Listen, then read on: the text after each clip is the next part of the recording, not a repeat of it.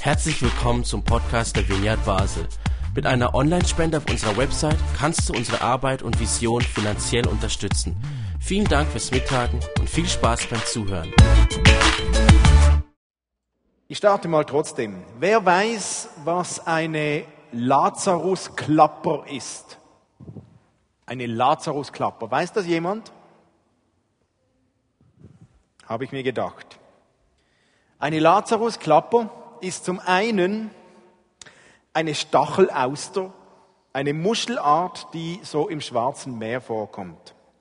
Und zum anderen war die Lazarus-Klapper so ein holziges, kleines Schlaginstrument. Manchmal haben Kinder solches im Kindergarten, mit welchem schwerkranke Menschen, vor allem leprakranke Menschen im Mittelalter, sich bemerkbar machen mussten, wenn sie durch die Stadt gingen. So als Art Warnung, Achtung, ich bin krank, haltet Abstand von mir. Die mussten auf sich aufmerksam machen mit so einer Klapper und haben den Lärm gemacht. Daher kommt der Name Lazarus Klapper. Heute sind zwar diese Klapper und auch die Muscheln fast ausgestorben, aber was nicht ausgestorben ist, ist Not und Leid in unserer Welt. Unser Thema ist, alles wird gut für Arme. Lazarus Klapper erhält seinen Sinn. Und eigentlich könnte ich meine Predigt schon nur beenden, wenn ich euch erkläre, was eigentlich Lazarus bedeutet. Wir kennen ja den Namen Lazarus höchstens noch so im verwandten Begriff vom Lazarett. Dort werden Kranke gepflegt und so. Also der Name Lazarus, der entstammt dem griechischen Wort Lazaros und das bedeutet hilflos. Lazarus bedeutet hilflos. Und interessant, im Hebräischen bedeutet Lazarus, kommt von El Sazar, was von El, Gott kommt und bedeutet, Gott hilft. Ist doch spannend. Im selben Namen ist vereinbart hilflos und Gott hilft. Und das ist schon das Programm für die Predigt heute und die wichtigste Message. Es geht um all diejenigen, die irgendwo hilflos sind und die Verheißung, Gott hilft. Hoppla, das war mein Ventilator, der hilft mir hier zu überleben. Wenn ihr dann mal predigt, dann dürft ihr auch. Also, wir lesen die Geschichte aus Lukas 16, ab Vers 19. Ich lese die euch vor, da geht es von um Lazarus. Oh, das ist so klein geschrieben. Okay.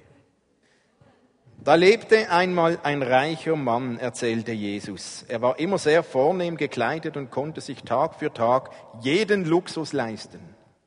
Vor dem Portal seines Hauses aber lag Lazarus, bettelarm und schwer krank.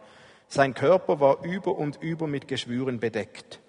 Während er dort um die Abfälle aus der Küche bettelte, kamen die Hunde und beleckten seine offenen Wunden. Lazarus starb, und die Engel brachten ihn in den Himmel, dort durfte er den Ehrenplatz an Abrahams Seite einnehmen. Auch der reiche Mann starb und wurde begraben. Als er im Totenreich unter Qualen erwachte, blickte er auf und erkannte in weiter Ferne Abraham, der Lazarus bei sich hatte. Vater Abraham, rief der Reiche laut, hab Mitleid mit mir, schick mir doch Lazarus. Er soll seine Fingerspitze ins Wasser tauchen und damit meiner Zunge kühlen. Ich leide in diesen Flammen furchtbare Qualen.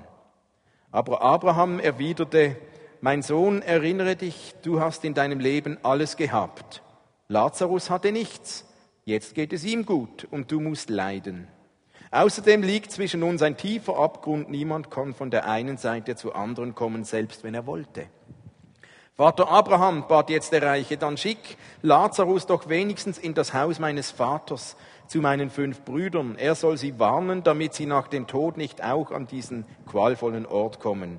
Aber Abraham entgegnete, deine Brüder sollen auf das hören, was sie bei Mose und den Propheten lesen können. Der Reiche widersprach, nein, Vater Abraham, erst wenn einer von den Toten zu ihnen käme, würden sie ihr Leben ändern. Doch Abraham blieb dabei, wenn sie nicht auf Mose und die Propheten hörten, werden sie auch nicht werden sie sich auch nicht überzeugen lassen, wenn einer von den Toten aufersteht. Hm. Die Geschichte lebt zunächst einmal von einem fast unerträglichen Kontrast zwischen Wohlstand, Reichtum und Armut. Auf der einen Seite war da Lazarus, ein Mann voller Geschwüre, einsam, krank, bewaffnet mit seiner Lazarusklapper. Er versuchte wenigstens die Küchenabfälle des Reichen zu bekommen. Im Straßengraben lebte er bei den Hunden und streunenden Katzen. Die Hunde kamen und leckten seine Wunden. Sehr unangenehm. Warum Lazarus so krank, so arm geworden ist, wissen wir nicht.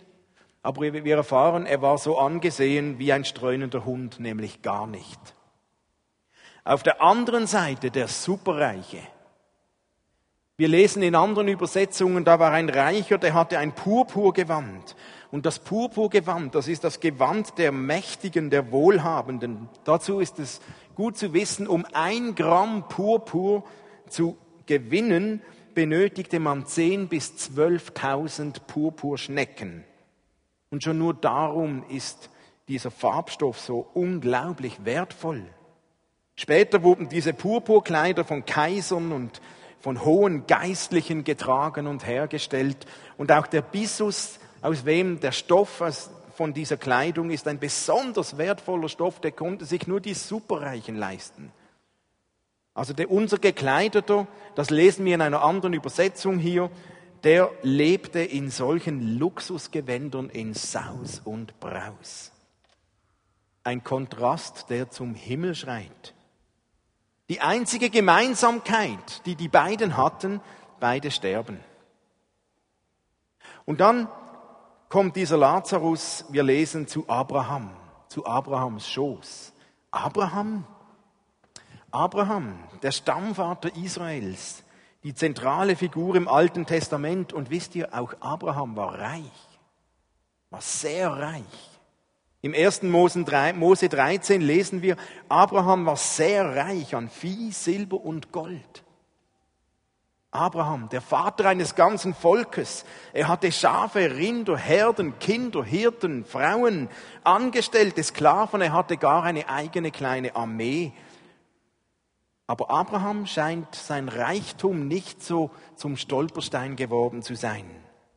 Er ist der Urvater des Glaubens, weil er Gott vertraute.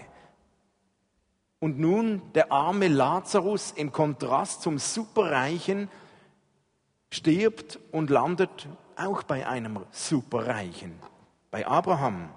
Eine spannende Symbolik. Mir ist zuerst aufgefallen, vom Armen erfahren wir einen Namen, Lazarus. Vom Reichen erfahren wir keinen Namen, nur dass er reich war. Ein Zeichen für Würde, für die Identität, er wurde wahrgenommen von Gott. Und um wahrgenommen zu werden bei Gott ist nicht Reichtum entscheidend, nicht Leistung, nicht Erfolg, nicht unser Ansehen, nicht unsere Gaben. Es scheint was ganz anderes zu sein. Und dass der Lazarus wahrgenommen wird von Gott, zeigt sich an seinem Namen. Lazarus, hilflos. Er war hilflos, er brauchte Hilfe. Er brauchte jemanden, der ihn wahrnimmt. Lazarus, Gott hilft.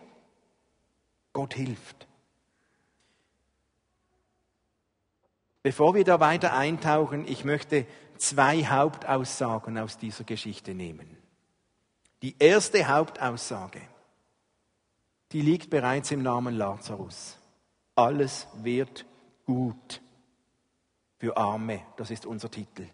Gott hilft. Dein Leid, deine Hilflosigkeit, deine Not, deine Krankheit, deine Herausforderung ist nicht das letzte Wort. Gott ist auf der Seite der Armen, der Kranken, der Herausgeforderten. Punkt. Lazarus, Gott hilft. Gott ist auf der Seite der Schwachen, der Kranken, derjenigen, die Hilfe brauchen. Brauchst du im Moment Hilfe irgendwo in deinem Leben? Bist du überfordert? Bist du krank? Bist du am Anschlag deiner Kräfte? Bist du geistlich herausgefordert? Bist du im Moment in einer Lazarus-Phase in deinem Leben hilflos? Lazarus heißt auch Gott hilft. Gott kennt dich. Gott kennt dich bei deinem Namen. Und Gott ist es nicht egal, wie es dir geht. Gott liebt dich. Gott will dir nahe sein. Und wisst ihr, um Gott nahe zu sein, um wahrgenommen zu werden vom Gott, um einen Namen zu bekommen, braucht es nicht unsere Anstrengungen. Es braucht auch nicht unsere Versprechen. Wir müssen keine Unterschrift setzen. Wir brauchen nicht reich zu sein. Es braucht allein unser Herz. Es braucht allein die Tatsache, ein Lazarus zu sein, hilflos zu sein, Hilfe zu benötigen. Gott hat in der ganzen Bibel immer wieder gezeigt, dass sein Herz für Benachteiligte schlägt, für Kranke, für Witwen, für Ausgestoßene. Und wo immer Gott Not begegnet ist, hat das seine Barmherzigkeit hervorgerufen. Das gilt auch uns heute. Bist du gerade herausgefordert? Hast du eine Lazarus-Phase in deinem Leben? Körperlich, geistlich, emotional? Brauchst du Hilfe? Bist du ein Lazarus? Dann gratuliere ich dir.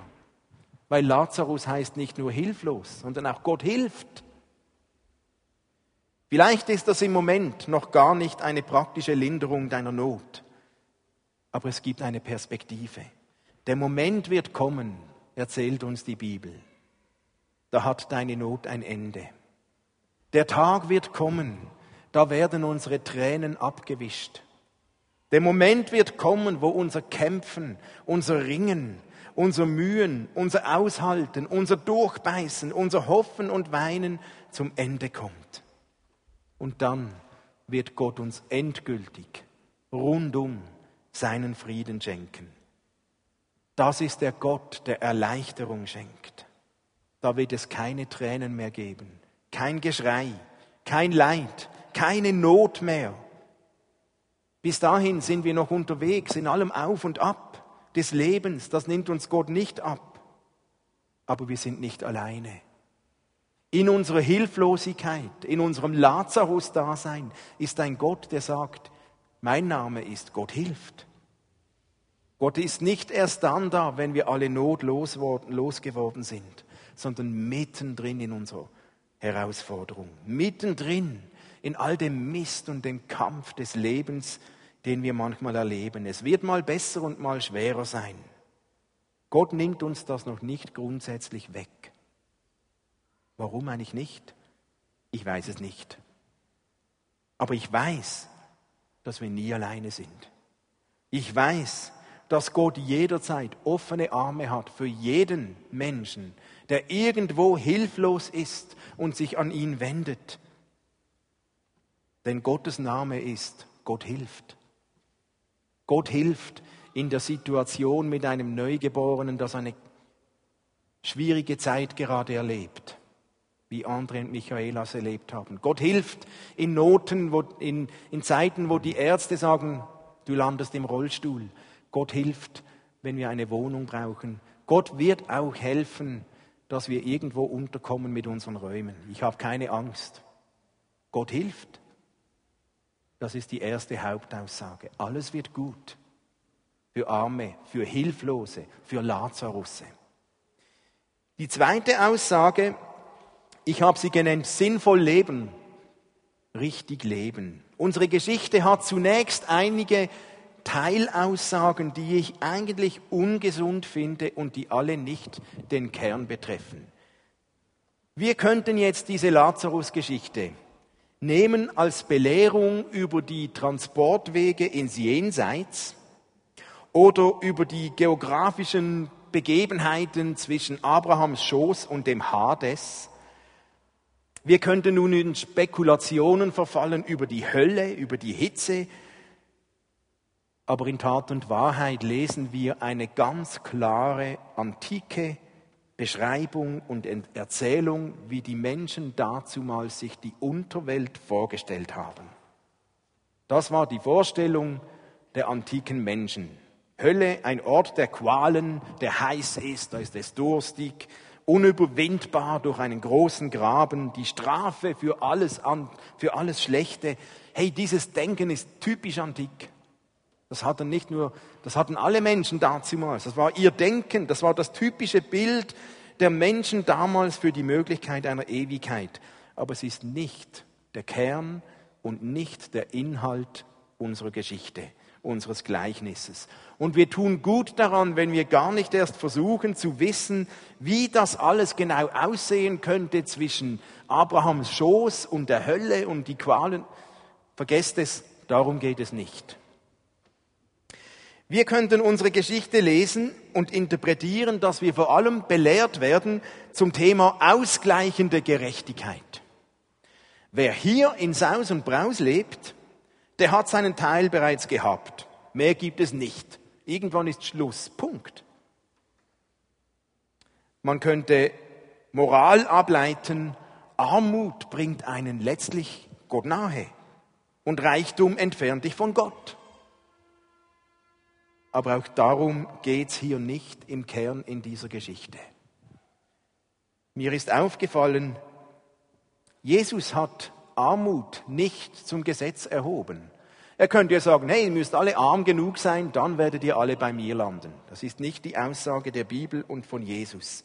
Jesus tadelt auch den Reichen mit keinem Wort. Der Reiche wird uns nicht beschrieben als gierig oder geizig oder skrupellos oder unbarmherzig. Wir wissen nicht, warum er reich war und wir lesen eigentlich nichts, was er falsch gemacht hat. Er war einfach reich. Also lassen wir mal die Finger davon, hier irgendwas ähm, an, an ausgleichender Gerechtigkeit abzuleiten. Wer arm ist, wird belohnt, wer reich ist, wird bestraft. Reichtum und die Gefahr des Reichtums und so, das wird anderswo angeklickt, aber um das geht es hier nicht in dieser Geschichte. Wir könnten unsere Geschichte interpretieren, als ging es einfach um die Gefahr von Besitz. Reichtum hat ja die Gefahr, uns blind zu machen und uns von Gott zu trennen. Ja, diese Thematik kommt in der Bibel vor, aber ist nicht die Aussage hier in unserer Geschichte, ist nicht der Kern unserer Geschichte. Wie gesagt, dem Reichen hier wird nichts vorgeworfen. Er wird sogar als Kind angesprochen von Abraham. Ein Ausdruck, ein Teil der Familie zu sein und nicht ein Fremder, ein Ausgestoßener. Also solche verschiedenste Interpretationen über den Hades oder Reichtum oder so weiter ist zwar alles interessant, aber trifft nicht den Kern unserer Geschichte. Da geht es, meine ich, um etwas anderes. Wir entdecken das, wenn wir die, das Ende der Geschichte lesen. Was möchte der Reiche am Schluss? Er möchte, dass Lazarus aufersteht oder der Abraham jemand zu seinen Brüdern schickt und sie warnt, damit sie etwas lernen. Was hätte denn der Reiche besser machen können, anders machen? Was könnten seine Brüder besser machen? Wovor soll sich, sollen sie dann gewarnt werden? Abraham verweist auf Mose und die Propheten. Die sollen sich an ihnen orientieren. Jetzt habe ich einen Blick reingeworfen zu Mose und den Propheten. Und in diesem Verhältnis, da kommt ja der arme Lazarus, wird sehr und Reichtum. Was sagt uns Mose? Viele Bestimmungen im mosaischen Gesetz zeigen Gottes Solidarität mit Armen. Israel soll das Recht der Armen nicht beugen, heißt es da. Oder die, den Tagelöhnern den Lohn nicht vorenthalten. Die sollten die abgefallenen Beeren vom Weinberg, sollten die Israeliten liegen lassen für die Armen im 1. Mose, 3. Mose 19. Oder 3. Mose 23 steht, bei der Ernte sollen sie bewusst nicht alles abmähen, nicht alles ernten und abschneiden, sondern die Nachlese den Armen überlassen. Aber der Zehnte sollte grundsätzlich zum Tempel entrichtet werden, aber alle drei Jahre sollte der Zehnte den Fremden, Witwen und Waisen gegeben werden, damit sie essen können. 5. Mose 14. Die Leute, die wussten sehr genau, was, was Jesus da andeutete mit Mose und Propheten im, im Kontext von einem armen Lazarus und einem Reichen. Ein Beispiel, was die Propheten gesagt haben. Jesaja 58 ist so ein typisches Beispiel. Es gibt da noch ganz viele.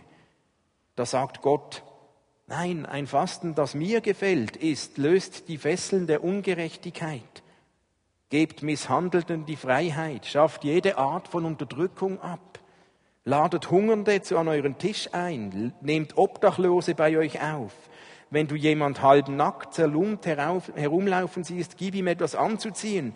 Hilf dem, der deine Hilfe braucht. Das ist ein Fasten, das Gott gefällt. Dann, sagt Gott da, dann strahlt dein Licht wie die Morgenröte auf und deine Wunden werden schnell heil.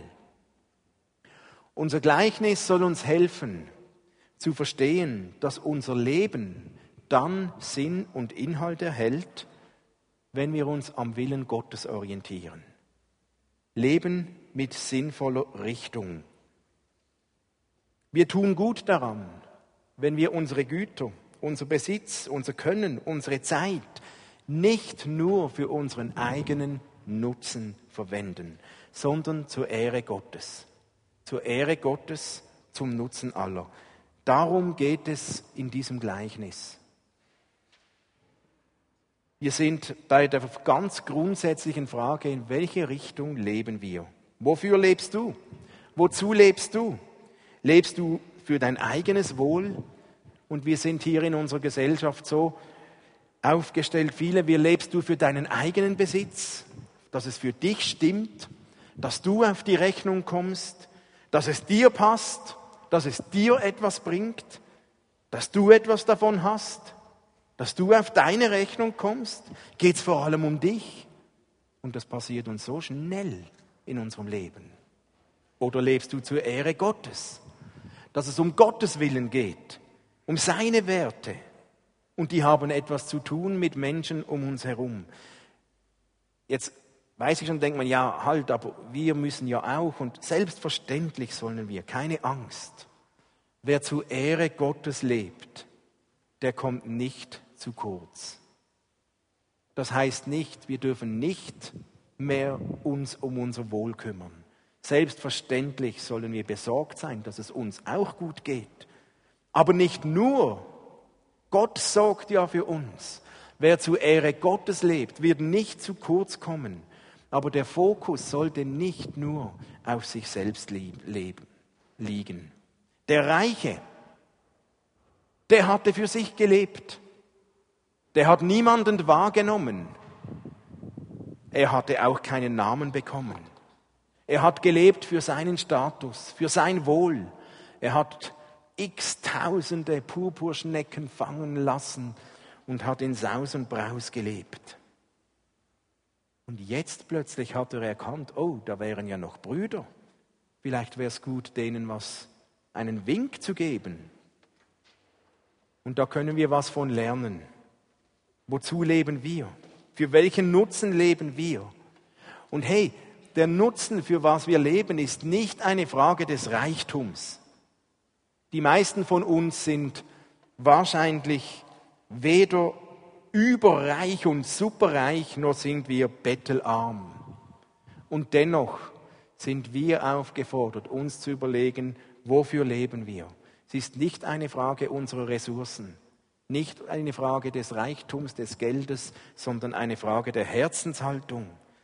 Jeder Mensch kann mit einer Herzenshaltung leben zur Ehre Gottes, auch arme Menschen. Es kommt nicht auf die Menge an, die man spendet oder tut, sondern auf die Herzenshaltung. Lebe ich für meinen Gewinn oder lebe ich zu Ehre Gottes? In der Bibel stehen wir, stehen, oder lesen wir, werden wir ermutigt in Matthäus 6, trachtet zuerst nach dem Reich Gottes und alles andere wird euch zufallen. Heißt nicht, trachtet zuerst nach dem Reich Gottes und dann kommst du zu kurz. Nein, alles, was, dir, was nötig ist, wird dir zufallen. Du wirst nicht zu kurz kommen. Interessant dünkt mich, es gibt in unserer Geschichte Hoffnung für beide. Es gibt Hoffnung für den Armen. Er wird von Gott wahrgenommen. Er hat einen Namen. Habt ihr schon bemerkt, dass Menschen, wenn sie krank sind und herausgefordert sind, stärker dazu neigen, einander wahrzunehmen und Mitgefühl zu entwickeln. Habt ihr auch schon erlebt, dass Herausforderung und Armut zu tieferer Gemeinschaft und Fürsorge führt? Dass Menschen, die selbst herausgefordert sind und arm sind, manchmal viel großzügiger sind. Weil herausgeforderte Menschen, arme Menschen, kranke Menschen erlebt haben und wissen, dass sie einander brauchen dass es alleine nicht geht. Es ist so eine Krankheit unserer Luxusgesellschaft.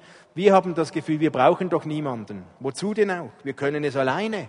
Wir sind ja superreich, wir sind das reichste Land der Welt. Wir brauchen niemanden. Was für eine Täuschung. Ich habe das erlebt in Manila, als wir dort waren, in den Slums. Trotz dieser unfassbaren Armut, die wir nicht kennen, traf ich so viele glückliche Gesichter trotz ihrer Armut. Aber ich habe Menschen getroffen mit einer unglaublichen Gemeinschaft. Familien, Sippen, Menschen überall. Ein unglaubliches Miteinander. Aber das hat diesen Menschen geholfen zu überleben. Die haben füreinander gesorgt mit dem Nichts, was sie hatten. Ich erlebe das jeden, jede Woche am Dienstag im Heilandsack. Dort sind alles Menschen, die bedürftig sind auch fast alle unsere Mitarbeiter. Die leben von der IV, sind arbeitslos, Sozialhilfebezüger, Flüchtlinge, Menschen mit großen Herausforderungen im Leben. Aber da wächst eine Großzügigkeit im sich verschenken, eine Gemeinschaft, eine Hilfsbereitschaft untereinander. Unglaublich. Bei den Menschen, die auf der Schattenseite des Lebens stehen, entdecke ich die größte Bereitschaft, sich zu verschenken und Hilfsbereitschaft zu leben. Das bewegt mich. Und da wächst etwas unglaublich Starkes. Das ist meine zweite Familie geworden. Ich entdecke, dass gerade die Herausforderung Krankheit, Armut eine große Chance ist, genau das zu entdecken, was diese Geschichte uns lehren will. Nicht nur für meine Sache zu leben, sondern für andere und dann entdecken wir, das gibt unserem Leben Sinn. Aber es gibt auch Hoffnung für den Reichen in unserer Geschichte. Denn selbst als er dann plötzlich selbst in Not ist, beginnt dann auch er sich plötzlich zu sorgen. Er hat nicht immer so gelebt. Und in aller Herausforderung liegt auch die Chance zur Veränderung. Plötzlich sorgt sich der Reiche um seine Brüder. Vorher hatte er nur sich selbst im Fokus. Aber auch die Not, Zerbruch und Krise scheint in allem Schweren auch ein Moment der Hoffnung zu sein, der das Leben verändert. Und alle Herausforderungen, die bringen die Chance, sich zu verändern. Und das gibt Hoffnung. Veränderung ist möglich. Wir sind jetzt kurz vor den Sommerferien. Und ich möchte euch eigentlich ermutigen, in diesen Sommerferien nicht, nicht Ferien von Gott zu machen, nicht Ferien zu machen von unserer Vision, sondern lebt doch diese beiden Richtungen, die unsere Vision ausmachen, und die sind hier verankert. Auf der einen Seite kommt her zu mir, alle, die ihr mühselig und beladen seid, alle, die ihr Lazarus heißt, alle, die ihr irgendwo hilflos seid, kommt her zu mir, sagt Gott, hin zu Gott, bei Gott zu Hause.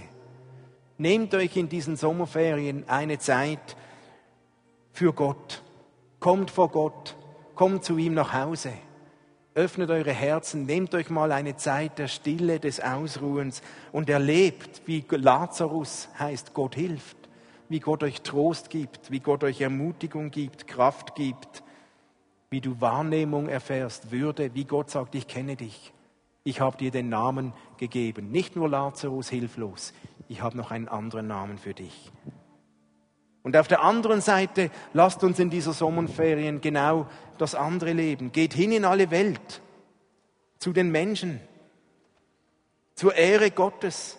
Lasst uns nicht nur Ferien für uns selbst im Liegestuhl liegen, sondern auch in den Ferien unterwegs sein zur Ehre Gottes zu den Menschen. Lasst uns den Namen Lazarus, Gott hilft, versprühen die Liebe Gottes versprühen, Menschen zum Segen werden.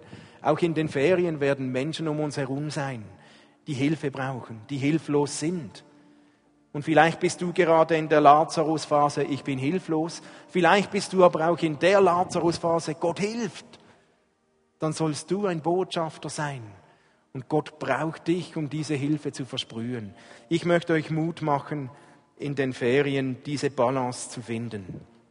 Versucht beides, offen zu sein für beides. Und ich bin überzeugt, Gott wird euch Momente schenken, wo er sagt, es ist gut, wenn du hilflos bist, komm und lass dich erfrischen von Gott.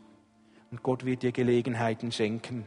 Er sagt, hey, jetzt ist der Moment, wo du meinen Namen leben kannst. Gott hilft. Werde jemanden zum Segen. Bete für jemanden. Segne jemanden mit Worten, mit Taten, mit einem freundlichen Blick. Ich wünsche uns, dass das unser Sommerprogramm wird. Unterwegs zu den Menschen bei Gott zu Hause. Lasst uns doch aufstehen und ich möchte gerne beten und dann singen wir nochmals ein Lied.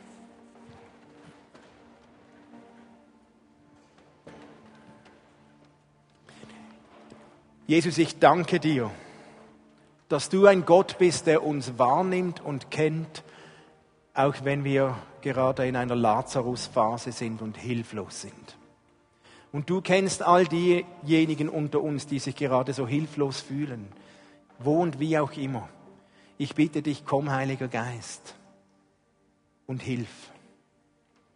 Komm, Heiliger Geist, und schenk neue Kraft für all diejenigen, die gerade schwach sind. Komm, Heiliger Geist, erfüll uns mit Ermutigung für alle diejenigen, die gerade entmutigt sind.